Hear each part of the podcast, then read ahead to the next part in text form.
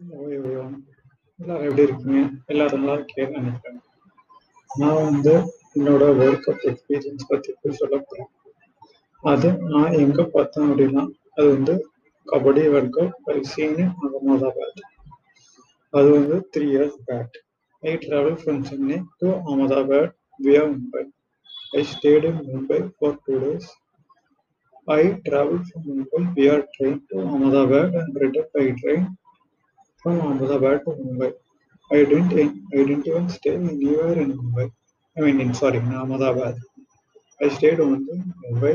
I traveled in train to Ahmedabad, watched a match, and came back to Mumbai the very next day and started to Chennai by flight.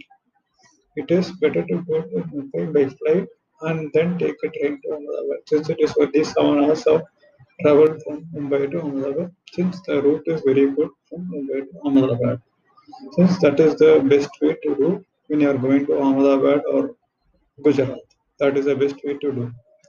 And in Gujarat, you don't need to stay anywhere because you don't get any hostel type of or hostel type of rooms to accommodate for one person.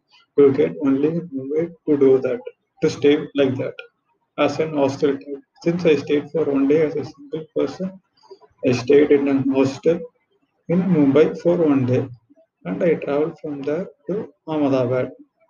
This was a two day trip. I saw the Kabaddi World Cup uh, on Sunday evening. It was between India and Iran, and obviously India won the World Cup on that year.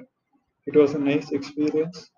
Came uh, started started from Chennai on Saturday morning and returned Chennai on Sunday night, Sunday midnight. It was a perfect trip for me. So I'll keep saying about this, what I did, how I started, how I planned, how I executed, where I stayed, how much it costed in the next episode.